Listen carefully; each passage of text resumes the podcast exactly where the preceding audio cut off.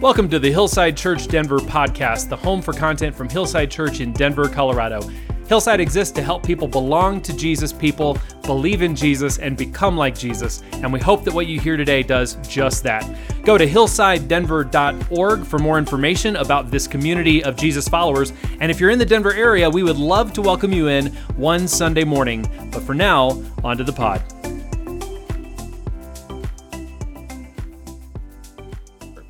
Today we start in chapter one, a good place to start, right? Um, the, I think when we think about the world that we live in, especially as we think about political engagement, as I was just talking about, um, I often think that a lot of the wickedness that we see in the world, a lot of the, the bad things that we see in the world, um, really come down to foolish people gaining power. When, when, when fools get power, they do so much destruction. Or when foolish people empower wicked people, they do so much destruction. It's, it's not so much that wickedness in the world is perpetrated by deeply, deeply wicked and evil people. I think most of the time, most people think that they're doing the right thing when they do what they do. But when wicked people do get empowered, it's because foolish people have allowed them that or helped them to that place. Foolish power does so much damage. And that's what we're going to see through the book of Esther. We're going to see a, an empire run by one foolish man, one weak and foolish man, and the absolute devastating consequences that that has for the people of God. Now, as we enter the book of Esther, what you got to understand up front is that Esther is a comedy. If you're not laughing, you haven't really understood the book of Esther. It was meant to be a comedy. And, and in our Protestant, especially evangelical world, we take the Bible so seriously that we take it very seriously. And it can't have any humor in it. And the fact is that Esther is an uproariously funny book if you understand the time and place and you understand what's going on. And it drops, it starts right at the very beginning in chapter one. It drops us into this festival that's been going on or will go on for six months. Here, the king of Persia, Ahasuerus, or Xerxes the First, is throwing a banquet, throwing a party that's lasting for six months for the nobles. Now, this isn't for the common rabble, okay? You can't have the whole empire going on a six month binge and anything still function. But all the nobles and all the, the officials of the kingdom, they get a six month party that Ahasuerus is throwing for them. And in the beginning of this chapter, we see the one decision that Ahasuerus makes on his own through the entire book. Most of the book, Ahasuerus is relying on other people to make decisions. He's relying on these counselors, these foolish counselors, to make decisions for him. But here at the beginning of the book, we see the one decision that Ahasuerus actually makes for himself, and that is how much people get to drink. And it's a lot, right? Right here, we see, we we're dropped into this big festival that's going on, and it, we're told that everyone gets to drink according to the king's edict, which is like basically like whatever you want. Just, just drink it up, people. So they're going on a six month bender, the nobility of the kingdom, the nobility of the empire. Um, and now the rabble, everybody else, you and me, we get seven days. The rest of the empire gets seven days to go on this bender, to have a crazy festival and just, just enjoy yourself to the utmost according to the king's decree. And that's the one decision he makes. Hey, everybody, you get to drink on me as much as you want. Right? Love me, right? Is this not an insecure man, right? This is I'm going to get people to love me by telling them, "Hey, just go go get go get wasted."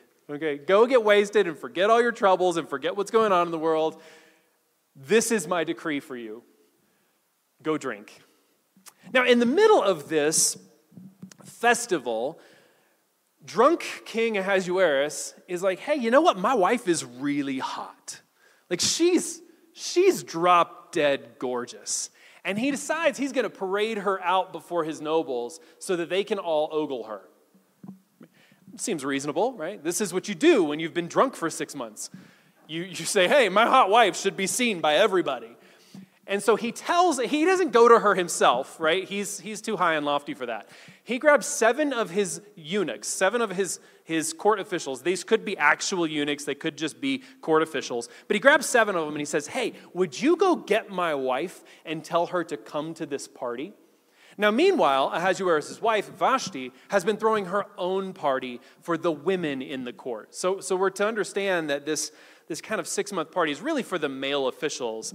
And so Vashti's like, I'm going to do something for the girls. So come and have a girls' night with me and hang out with me. So they're having their time, they're enjoying their time. When these seven men show up from the king and are like, Yo, Vashti, you got to come because the king wants to show you off to all his officials because he thinks you're really hot.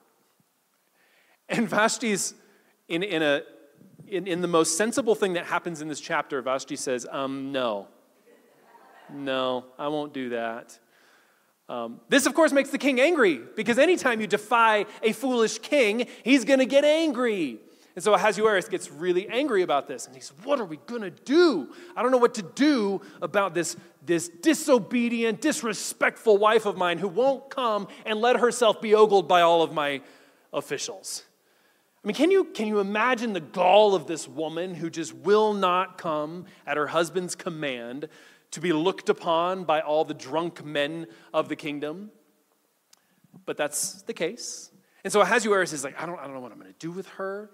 And so he goes to his officials who are learned in the law of Persia. This is happening in the capital city of Susa. Susa is one of four capitals of the Persian Empire at the time, which makes Ahasuerus the most powerful man in the world at the according to the people reading this, right? Everywhere outside of China, Ahasuerus is the most powerful person in the world.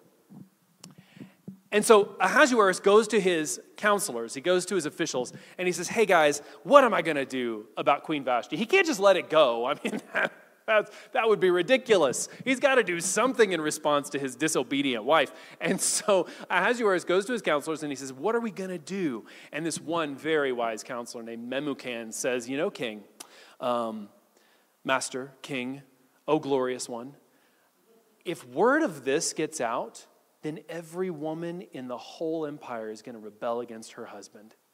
You've really got to come down hard on Vashti. And Ahasuerus, you know, being the insecure, foolish man that he is, says, You know, that sounds like a good idea. Yeah, I think you're right. If, if that Vashti, if word gets out that Vashti has defied me, what's going to stop every housewife from defying her husband's rule? And then anarchy is going to rule in the whole empire. Everything's going to fall apart if the women stop doing what their husbands tell them to do because my rebellious wife wouldn't come when I told her to come. This is the comedy of Esther. This, I mean, this is just absolute ridiculousness. Everything in this book is going to be taken to the 10th degree? In order to show just how wild and how foolish and how ridiculous the Persian Empire is. That's the whole point. The author here is trying to make you look at this and go, my gosh, all of the opulence, all the extravagance, all the foolishness that runs this empire is just amazing. And you're meant to look at it and compare the way this works to the way that God set up for his people to work, the way that God set up his nation to run based on wisdom, based on his instruction. So you're supposed to look at Ahasuerus and the court of Persia and go, what in the world is happening? This is what happens when people get unchecked power to run whatever way they want and they're not constrained by any moral code or any law. There's no God telling them what to do because the emperor is, in essence, the God of the empire. And so, Ahasuerus, listening to Memucan, his advisor who says, hey, all the women of the empire are going to rebel now that Vashti's rebelled, so you got to come down hard. Ahasuerus says, okay, so what do we do? How, how, do we, how do we make this happen? And we learn at this point that any decree by the king cannot be revoked under any circumstances. So the king, when the king makes a law, that's it. That law can never change, never be revoked, never turn back, according to custom, according to this book. And so Memucan says, okay, king, Here's what I think you should do I think you should issue an irrevocable decree that all the women of the empire must obey their husbands, and that'll solve it. Right? If you just if you just issue that decree, that's it, done. Life is good. The empire is in good shape as long as the women obey their husbands. And this is just, it's, I mean, it's just so silly, right? Because this is what happens when a foolish man has unchecked power. When a foolish man, this is what happens. You get ridiculous laws, ridiculous decrees that can't be revoked, and they think, man, this is really just going to make all the difference in the world. Meanwhile, all the housewives across the empire read this thing and they're like, wait, what? Why? Why? Why did I need this? Why did we need, honey? Honey, do you feel like I'm rebellious? Because I'm, I, th- I think we're doing all right. I think we're pretty good here, right? But this is the way Ahasuerus runs things. This is the way he does things. And this is what is so dangerous. Because what's being set up for us now in chapter one is the manipulation of the king that will happen later that will lead to another decree the decree for the destruction of all of God's people. See, when you get a foolish man in power, he's easily manipulated, he's easily swayed, he's easily moved. And one official will take advantage of that in the coming chapters to make the king issue a decree that all of the Jewish people in the empire should be destroyed. That's what happens when foolishness gains power. That's what happens when a self interested, self involved man concerned primarily with opulence and extravagance and his own power gets it. He's like a petulant child who's easily manipulated, doesn't know what he's supposed to do. And this is the danger of living under that kind of power. And here, here's the problem the Bible thinks that we're all living under that power all the time. The problem is that, biblically speaking, this is the way that all the nations of the world are portrayed. Right? This is the way that human power and dominance are portrayed. This is why, one of the main reasons why, God has to call out a people for himself and give them a law and make them a kingdom so that they can stand in opposition to the kingdoms of the world and show the world what it's like to live under true wisdom and under the true wise power of someone who is captivated by God, who is who is held accountable to God's standard and to God's wisdom. And so, everywhere in the world, this is the situation. By portraying Persia this way, this is one of the Bible's ways of saying this is the way the world operates. Maybe not to this degree, right? This is a comic degree. This is ex- exaggerated way beyond natural law and natural ways of running things. But in the end, we are all people living under the power of foolish kings. And it doesn't matter what party they come from or what policies they promote. In ourselves, apart from God's law, separated from the work of the Holy Spirit, separated from the work of Yahweh, our Creator God, we are living in a lack of wisdom. We are living in foolishness. The foolish man says in his heart, There is no God. And this is the situation. This is what we live in. And so it's, it's meant for us to look at this and go, wow, that Persian court is just absolutely nuts. I'm glad that God gave us a system, God gave us a structure, God gave us wisdom to live under. Now, if you know the history of Israel, you know that most of their kings were in the same boat as Ahasuerus. Most of their kings were equally foolish manipulated and turned by every wind of the people, manipulated and turned by every wind of the nations around them. They were easily swayed into worship of false gods. They were easily swayed into marrying princesses from other kingdoms in order for political gain, when that would mean bringing other gods and idols into their nation. As you know, if you know anything about the history of the people of God, they too had lived under foolish kings. But all along the way, God had been promising the one king. All along the way and through their history, God had been promising a, a, day when a king would come to rule over his people, who would truly rule in wisdom, who, unlike Solomon, wouldn't fail and marry wives from all of the foreign nations and set up temples to other gods in his nation, who, unlike David, wouldn't send men to the front line to die so that he could take their wife. One day there would be a king of Israel who would come, who truly would perfectly rule and reign in justice and in kindness and in self sacrifice. Read Isaiah 53. There was a day coming when God would send a king totally different from Ahasuerus, totally different from Xerxes, one who would listen to his father and lead and reign in wisdom and truth and justice, and would most importantly lead and reign self sacrificially. When we look at King Ahasuerus, we're meant to turn our eyes to the king God has given us, to the king God has promised, to the Messiah that God is sending for his people, who will bring restoration for his people. And thank God that 2,000 years ago, that man finally came. That in the grip of the Roman Empire, as the people of God were under a different empire, as they were being reigned and ruled over by another unjust kingdom, Jesus Christ came into the world. To be that promised king, to be the king that would be nothing like Ahasuerus here, to be the king whose character would be completely different, who wouldn't live in opulence and extravagance and luxury and seek his own power, who could not be manipulated by the forces of the world because he lived in absolutely perfect wisdom his entire life. The king who would come and not set up his reign by military power and by force and by riches, but would set up his reign by going to a cross and letting all the powers of the world exhaust themselves on his body. This is the character of our king. When we look at Ahasuerus, we ought to be moved to look instead at the character of the king God has sent. And so we're going to we're to look now at Philippians 2, and we're going to compare the character of Jesus on display there to the character of Ahasuerus we've read about in chapter 1.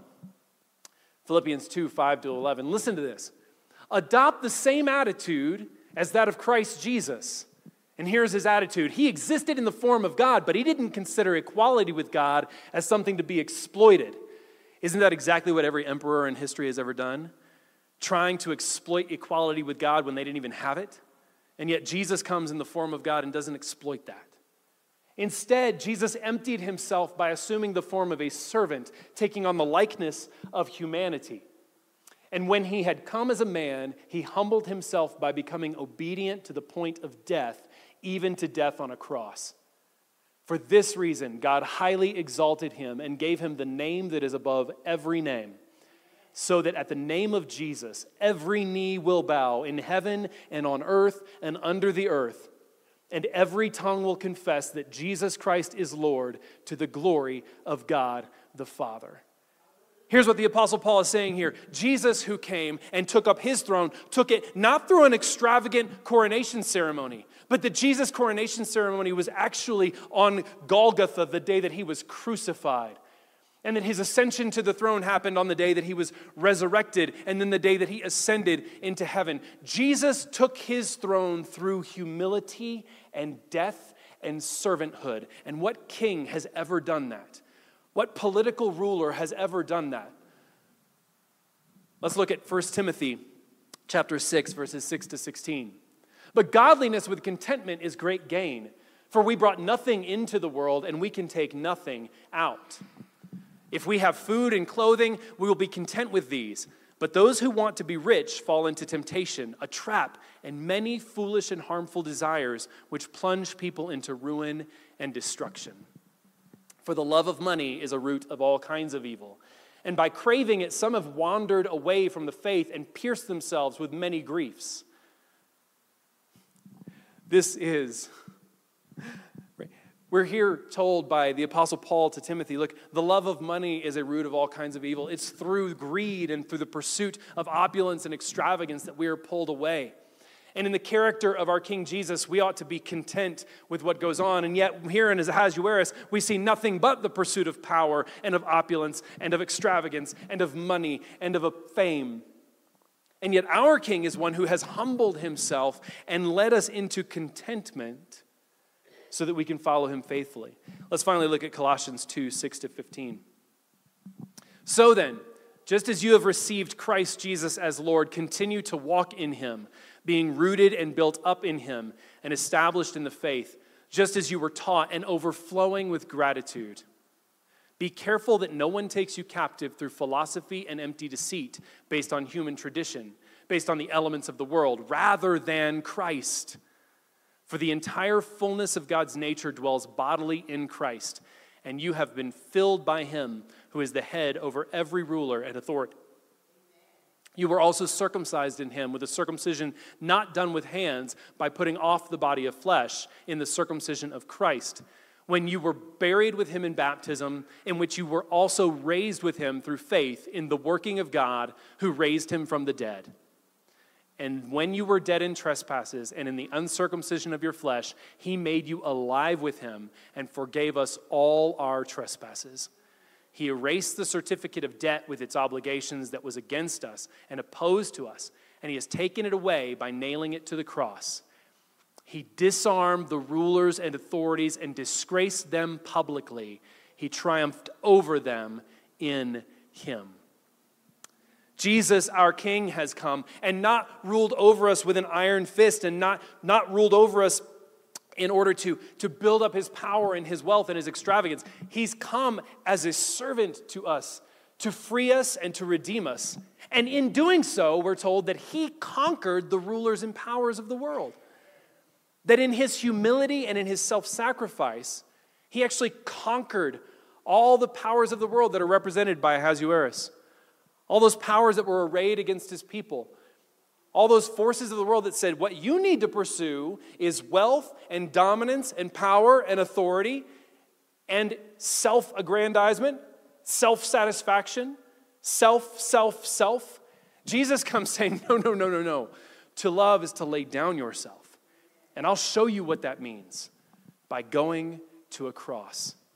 Jesus is our king who, in his humility, proved more powerful than any emperor who has ever ruled in the world. Jesus, in his humility, proved more powerful than any king who ever built up his power with armies, who built up his name with wealth and opulence. Jesus is our humble king. And he's the one that we need.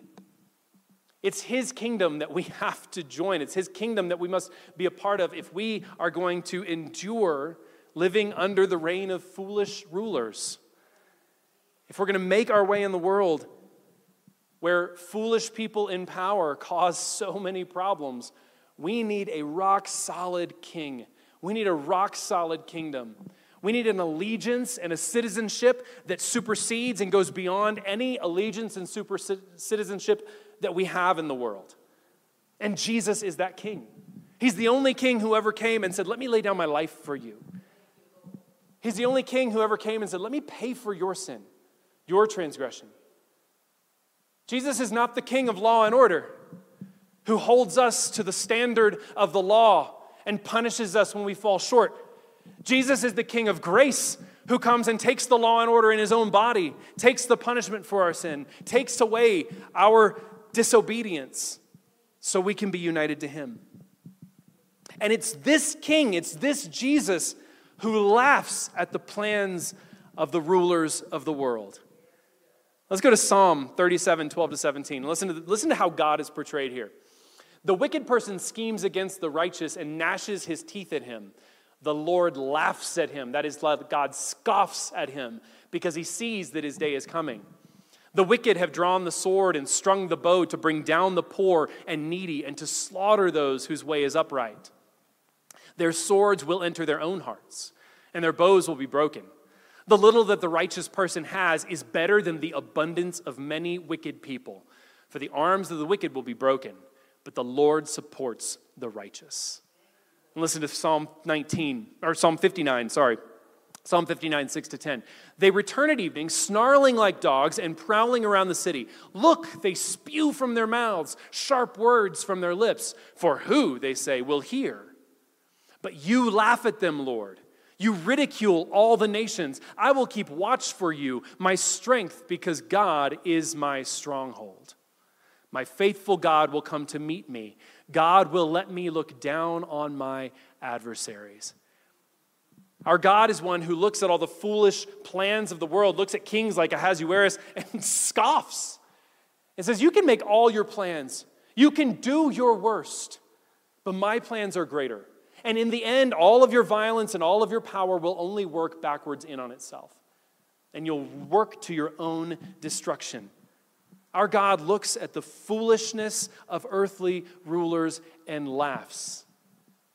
And this is the God who came to us in Jesus Christ. This is the God who came to laugh at the plans of the earthly rulers. This is the God who on a cross spread arms wide and said to the powers of the world, Do your worst, exhaust yourself in me. And on the third day after his death, rose again to prove his victory over their machinations. This is the God we have in Jesus Christ. And this is the God who one day will return to make all things right. This is the God in whom we can have a rock solid hope because we know that we know that one day He will come and all things will truly be made right in and through Him. And so we look at 1 Corinthians 15 20 to 26. But as it is, Christ has been raised from the dead, the first fruits of those who have fallen asleep. For since death came through a man, the resurrection of the dead also comes through a man. For just as in Adam all die, so also in Christ all will be made alive, but each in his own order. Christ the firstfruits, afterward at his coming, those who belong to Christ. This is our King who will come back and make all people, will make all of his followers as he is, raise them from the dead. Even death doesn't have power over this coming King. Even death can't reign over Jesus, who overcame it in his own resurrection and promises us the same resurrection that he experienced. And one day, he'll come back to make that reality. Revelation 21, 1 to 7. Then I saw a new heaven and a new earth, for the first heaven and the first earth had passed away, and the sea was no more.